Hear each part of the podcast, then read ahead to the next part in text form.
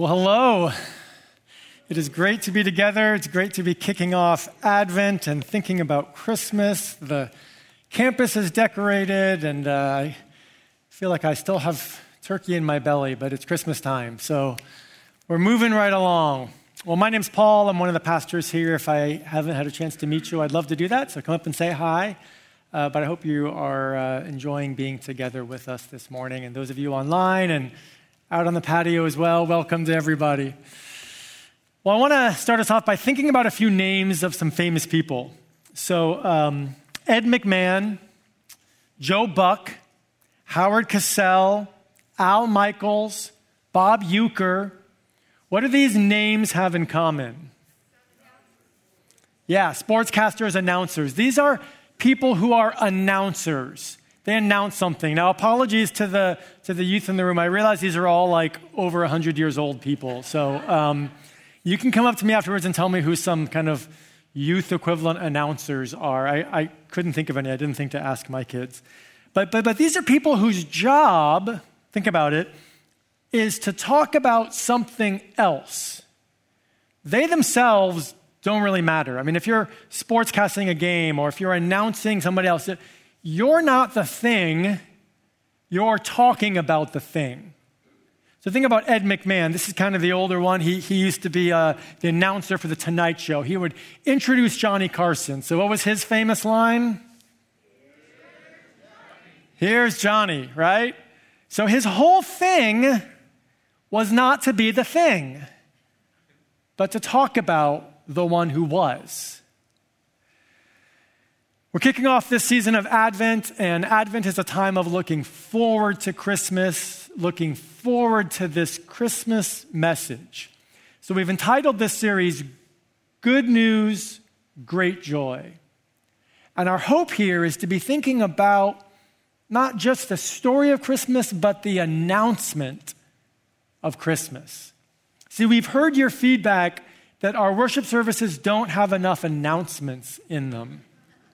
So we're just going to do four weeks of announcements. I mean, that's all we're going to be talking about is announcements. But because it's Christmas, the particular announcement we're thinking about is the story, the news, the message of Christmas. And as we do this, we're going to be thinking about how that announcement was received by different people. So we'll talk about Mary, we'll talk about Joseph, we'll talk about the shepherds, the magi, different kinds of people, how they heard that news. This morning, though, is a little bit different because the Christmas story actually begins not with the announcement of the birth of Jesus, but the announcement of the birth of John the Baptist, who himself was an announcer of Jesus. And so this morning, we're kicking off our series by thinking about announcing the announcer. We'll see an angel, Gabriel, show up, and he will bring a message to an old man that he is to become the father of a baby boy. That baby boy is not Jesus. He is not the one. He is not the main thing. In fact, that baby boy will grow up to be John the Baptist, who will go to great lengths to make it clear to everybody that he is not the Messiah. But he has come to prepare the way for the Messiah. He has come to announce Jesus. Now, as we do this, what I want to invite us to do is to put ourselves in the place of that man who receives the announcements about the announcer. To think of ourselves as Zechariah. And as we do that, we're going to think about two different aspects of that. First of all, how do we receive this announcement? We're going to try and get in Zechariah's head a little bit and understand how he would have felt hearing this news.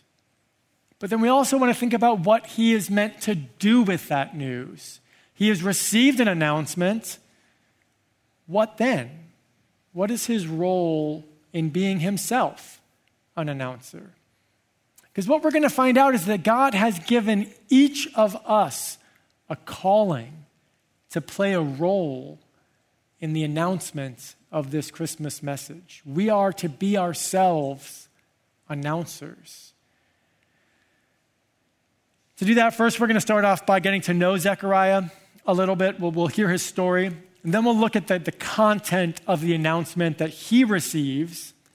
And then we'll think about how he responds to that announcement. And through all of that, hopefully, we can learn something about what we're supposed to do as we receive the announcement and how we process from there. So let's kick it off in Luke chapter 1. We're going to read verses 5 to 7 to get to know Zechariah.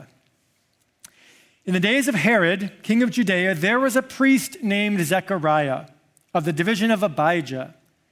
And he had a wife from the daughters of Aaron, and her name was Elizabeth. And they were both righteous before God, walking blamelessly in all the commandments and statutes of the Lord. But they had no child because Elizabeth was barren and both were advanced in years. Now, the beginning of this introduction to Zechariah reads like a LinkedIn profile. He was a priest of the order of Abijah. Now, this would have been a, a very respected role in their community. He was an important person. But not only was he a priest, he was married to the daughter of a priest. That's amazing. So there's another gold star on his resume. This is a significant couple. And not only was he a priest and he was married to the daughter of a priest, but they were both righteous before the Lord. They were well respected in the community. These were important, honorable people. And they walked blamelessly. I mean, it goes on and on. We get this picture of this perfect couple until the next line. But they had no child. And in that culture, to not have children meant that something must have been wrong with you. That God had chosen somehow to withhold his blessing. That's what people would have assumed, that there was something broken about you. And so while we start off hearing about how amazing this couple is, we quickly get to this part of their lives that is painful and broken, even shameful. And so the story of the announcement of Christmas begins with God shining a spotlight on the most difficult part of the lives of this couple. And to wonder, why would he do this? I mean, at first it seems cruel to just draw attention to this shameful part of their lives. I think some of us can relate to Zechariah and Elizabeth. I think some of us feel like on the outside, or if you begin looking at our LinkedIn profile, that everything looks right, that we have an education, we have the job, we have a family, we have whatever it takes, that people look at us and, they think everything's going great, and it's just this sense that life works. But we know that there's something about us that doesn't feel right, that there's some place of pain or brokenness or difficulty. And we don't know what to do with that part.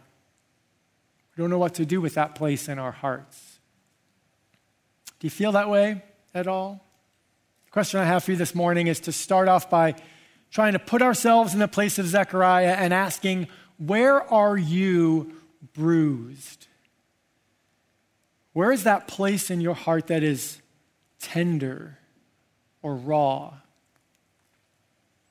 was talking to somebody, this is years ago. My, my kids were in elementary school and we were chatting. I was chatting with another parent on the playground or something, and we are just talking about our kids. And I, I asked, Oh, this is your, this is your child. Do you, do you have any other kids? It seemed like a innocent question. But immediately the, the tone of the conversation shifted. And they talked about how they couldn't have any more kids and they'd had several miscarriages. And it was like I just touched this raw place in their life. inadvertently. I want to give you a moment, just if you want to close your eyes, you can just, just think. I'm not going to ask you to share this with anybody. I just want to invite you to think about a place in your life. Think about something that just feels difficult or broken, that if somebody pressed there, it would just hurt. It's tender. And hold that. Hold that place in mind. See, what we find in the scriptures is this really unique thing that God seems drawn to that place in people's lives. There's story after story, in fact, in the scriptures of that begin with a childless couple. That's the setting that God does something incredible. And it's as if God doesn't care about our accomplishments or our achievements or our abilities. He's not impressed by those things. What he zeroes in on is that tender place in our heart of pain or bruising. And at first we might think, God, why are you why are you doing that? Why are you shining the spotlight on that part of myself that I try to hide, that I try to ignore? And yet as we walk with him, we realize that he does that because he has purposes, that he ultimately wants to heal that painful place within us. That's what we're going to see with the story of Zechariah. Let's see the particular announcement that Zechariah receives and how God uses that to touch his place of bruising. The story continues explaining that, that Zechariah found himself in a very special place. See, as a priest, you would be chosen by lot once in your lifetime to perform the most sacred duty of all, which was to go into the Holy of Holies. As the story continues, we see that Zechariah was on that day. This was the pinnacle of his career, the highest professional moment. And he goes into the Holy of Holies, and in that place, in that moment, an angel appears and announces something to him. Listen to verses 13 to 17. The angel said to him, Do not be afraid, Zechariah, for your prayer has been heard. And your wife Elizabeth will bear you a son, and you shall call his name John. And you will have joy and gladness and many will rejoice at his birth, for he will be great before the Lord. And he must not drink wine or strong drink, and he will be filled with the Holy Spirit, even from his mother's womb. And he will turn many of the children of Israel to the Lord their God. And he will go before them in the spirit and power of Elijah to turn the hearts of the fathers to the children and the disobedient to the wisdom of the just to make ready for the Lord a people prepared. So Zechariah receives this announcement from the angel Gabriel. We find out later that this is Gabriel. And what I want to point out for us is how the announcement itself has three different subjects. We can tell really clearly by the way that the pronouns change over the course of the announcement. So we're going to look at each of those three different subjects of this announcement. The first one is Zechariah himself. We are told that your prayer has been heard. Presumably, Zechariah has been praying a long time that he might become a father. Your wife Elizabeth will bear a son. You will call his name John. You will have joy and gladness. Now, this is amazing to me. Remember, Zechariah is an old man, he's lived childless for a long time. It's a place of tenderness, of shame in his life. And there's this message that is God has finally decided to act in the course of history to bring the Messiah who will come to earth to redeem the creation and restore God's plan for all of the world. It's a message of cosmic significance. But for Zechariah and Elizabeth, It means that they will hold a baby boy in their arms. It's a personal gift to them. He's going to be a daddy. And so, in the midst of God doing his work in the world, he reaches into that place of difficulty for Zechariah and he begins a process of healing.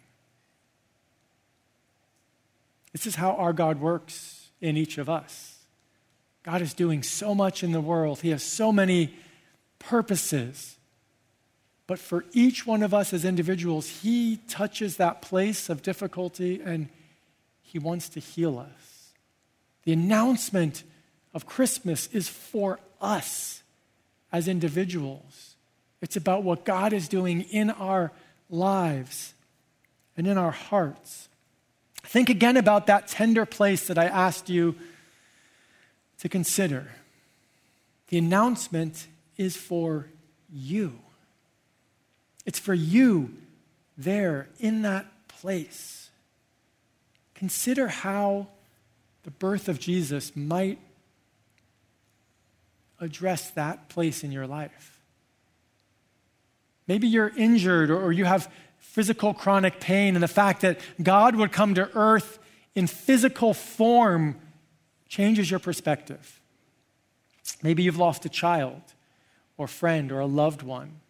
And the fact that God would allow his son to be born knowing he would die gives you a new perspective. Maybe you're just frustrated at the brokenness of the world, at injustice and oppression and division and all the difficult things, and, and to know that God will act decisively in history to change things.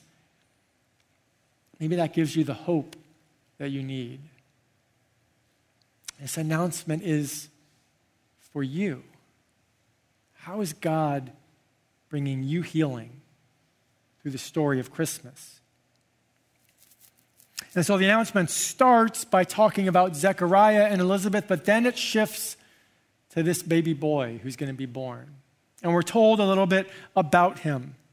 We are told that he will be great, that he must not drink, that he will be filled with the Holy Spirit. The subject of the announcement changes to be this baby boy who is John the Baptist. And yet we know that John the Baptist eventually will himself point to Jesus the Christ. And so it, it kind of goes without saying, but the announcement is about Jesus. Jesus is the one, the announcement, the pinnacle of creation, the pivot of history. This is what the announcement is about. As Alice pointed out, the season of Advent is about waiting for Christmas it's about looking back to the first coming of Jesus, but ultimately it's about looking forward to when Jesus will come again. We orient ourselves towards December 25th as a way of waiting for a certain day that we know, because we are also waiting for a day that we do not know. And we're learning to wait well. If you want a book to read during this Advent series, try Revelation. Maybe not your standard Christmas book, but it's a story that tells of that moment when Jesus returns. If you want something to be praying, try, Come, Lord Jesus. It's the phrase that ends our Bible. It's straight out of the Lord's Prayer May your kingdom come. We're asking for Jesus to return. Find some way during this season to think not just about December 25th, but about Jesus returning to earth. And so this announcement is for Zechariah, it's about Jesus, but then it shifts again to talk about the impact that John the Baptist will have on the world. We hear that he will turn the children of Israel to the Lord, that he will turn the hearts of the fathers to the children, that he will make ready for the Lord a people prepared. The goal of this news is that the world would be prepared to receive Jesus. The point of this is for global transformation, for the reception, to be prepared to receive the person of Jesus. And so the announcement is for Zechariah, the announcement is about Jesus, but the announcement is also for the world. The announcement is for everyone. And this is so important for us to remember during the Christmas season. See, I have this theory that the gospel, the, the Christmas message, the news about Jesus, in every culture, there's something about the culture that it, it scrapes up against and just seems not quite right. There's some hindrance culturally to knowing and thinking, believing well about Jesus. In our culture, it's a really curious one. The idea that Jesus is for everyone, that Jesus is for the world, that idea is it's not okay in our culture. The funny thing is that message, it's really ironic. The message of inclusion, that Jesus died to save anyone who would believe in him, that feels exclusive in our culture. Feels like, well, why do you have to be Christian? Why can't I be something else and be included? Why? It feels like that's the only way, when in fact, it's a message of openness and welcoming. And I think this is how the enemy works. The enemy manages to take a message that is meant to be open arms. Jesus is for anyone who would believe in him, Jesus is for the world. And yet, in our culture, that is restrictive and exclusive and inappropriate. And so it becomes this obstacle. But the announcement is for the world that change would be made possible, that the problems of this planet would be resolved in Christ. And so we become then the announcers of this message. An announcement that is, first of all, for us. It is something that, that works its way into our lives to heal us. It is about the person of Jesus. That's the heart of what we believe is who Christ is. And his message is for everyone, for the world. This is what Zechariah, the, the priest of the order of Abijah, this is what he received. As we wrap up, we're going to look at how he responded to that announcement. We find out in verse 18. Zechariah said to the angel, how shall I know this? For I am an old man, and my wife is advanced in years. Now, I don't want to give Zechariah a hard time because I'm not sure how I would respond to the situation, but he just received an angel from God giving him a message, and his first response is, Well, well, well how am I going to know? I mean, is not that enough? I mean, the angel came to tell him, like, that is how he's going to know. His first response is to respond with skepticism and doubt. See, Zechariah can only see the way things normally happen. He says, I am old, my wife is old, babies aren't born to old people. The way the world normally works, this message doesn't make sense and he can't, he can't grasp onto it. Because of that, the angel says there's going to be some consequences of his disbelief. Listen to verses 19 and 20. And the angel answered him, I am Gabriel. I stand in the presence of God, and I was sent to speak to you and to bring you this good news. Gabriel agrees with me. He's basically saying, I should be enough, all right? Verse 20, and behold, you will be silent and unable to speak until the day that these things take place, because you did not believe my words, which will be fulfilled in their time. And so, Zechariah is not going to be able to speak until the events predicted take place. And this is not so much a punishment, upon Zechariah as it is a natural consequence of his skepticism. See, what's going on here is that there is this chain of announcements. Gabriel is an announcer announcing the birth of John the Baptist, who is an announcer announcing Jesus the Christ, who is going to announce the kingdom of God and then commission his followers to announce, to announce, to announce, and eventually gets to us, and we follow in that chain. We are given the calling ourselves as announcers. But if Zechariah doesn't believe the message that he's been given, how can he announce it? You can't announce something that you don't believe in. And so his speech is taken away because he, he's lost the ability to play his role in that chain of announcements until the event occurs and then the chain continues. See, Zechariah's skepticism broke his part of the chain. And so for us as readers, this becomes a warning to us. It becomes a warning to believe the message that God has given to us so that we can speak of it and play the role God's given us. The encouragement for us is to believe and speak. All Zechariah can see is the normal way of the world. The angel comes and tells him God is going to do things differently. He's going to intervene in ways that don't make sense. It's up to Zechariah to receive that, to believe that for himself, so that he can play the part that God has given him in the chain of announcements. I was with a group of friends uh, a few weeks ago, and we were telling our stories, and uh, one of them was telling how he came to faith.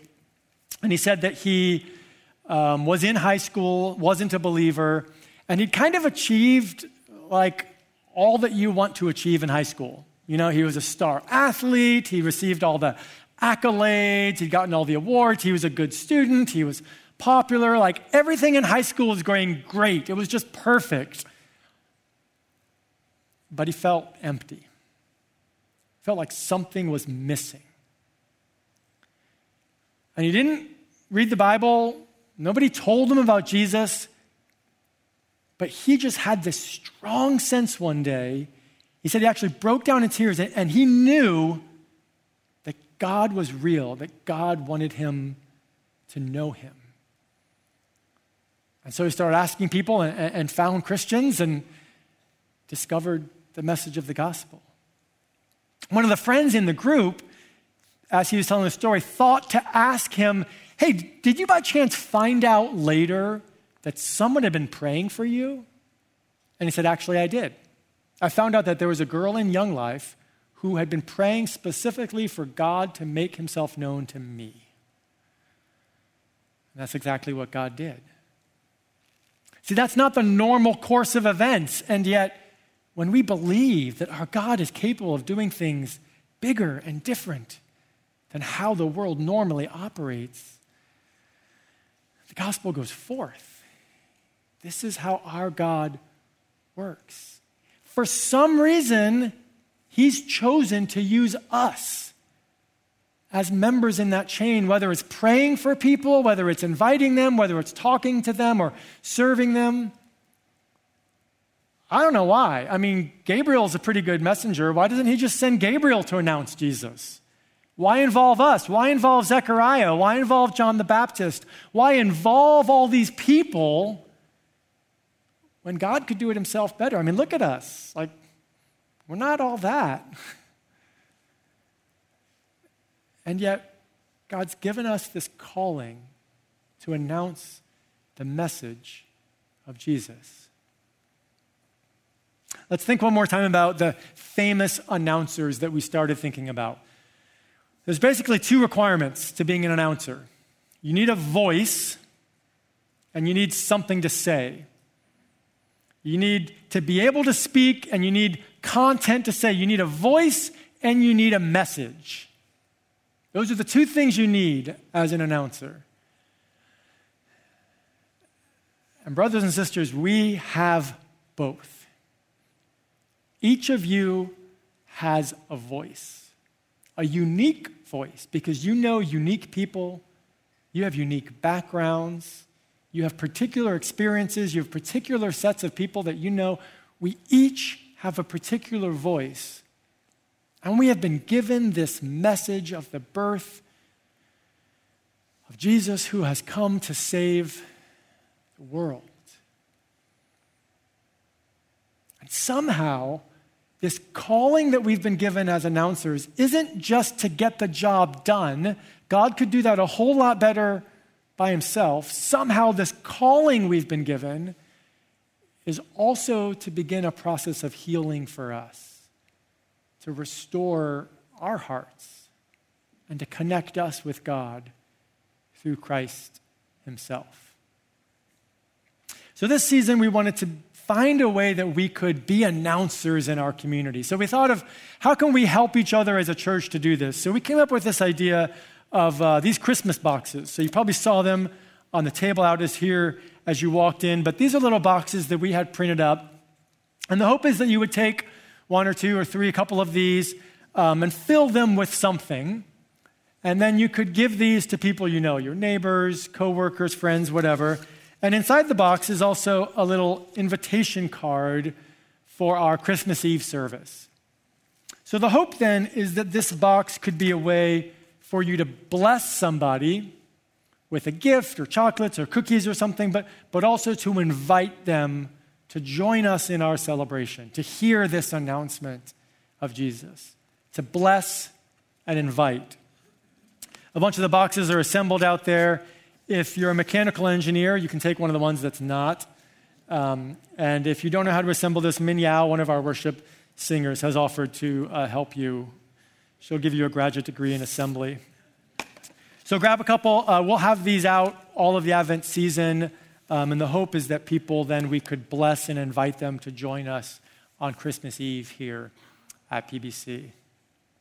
Well, we're going to continue worshiping in song now. And we're going to do so by, by singing a song that is itself an announcement. We're going to sing Angels We Have Heard on High.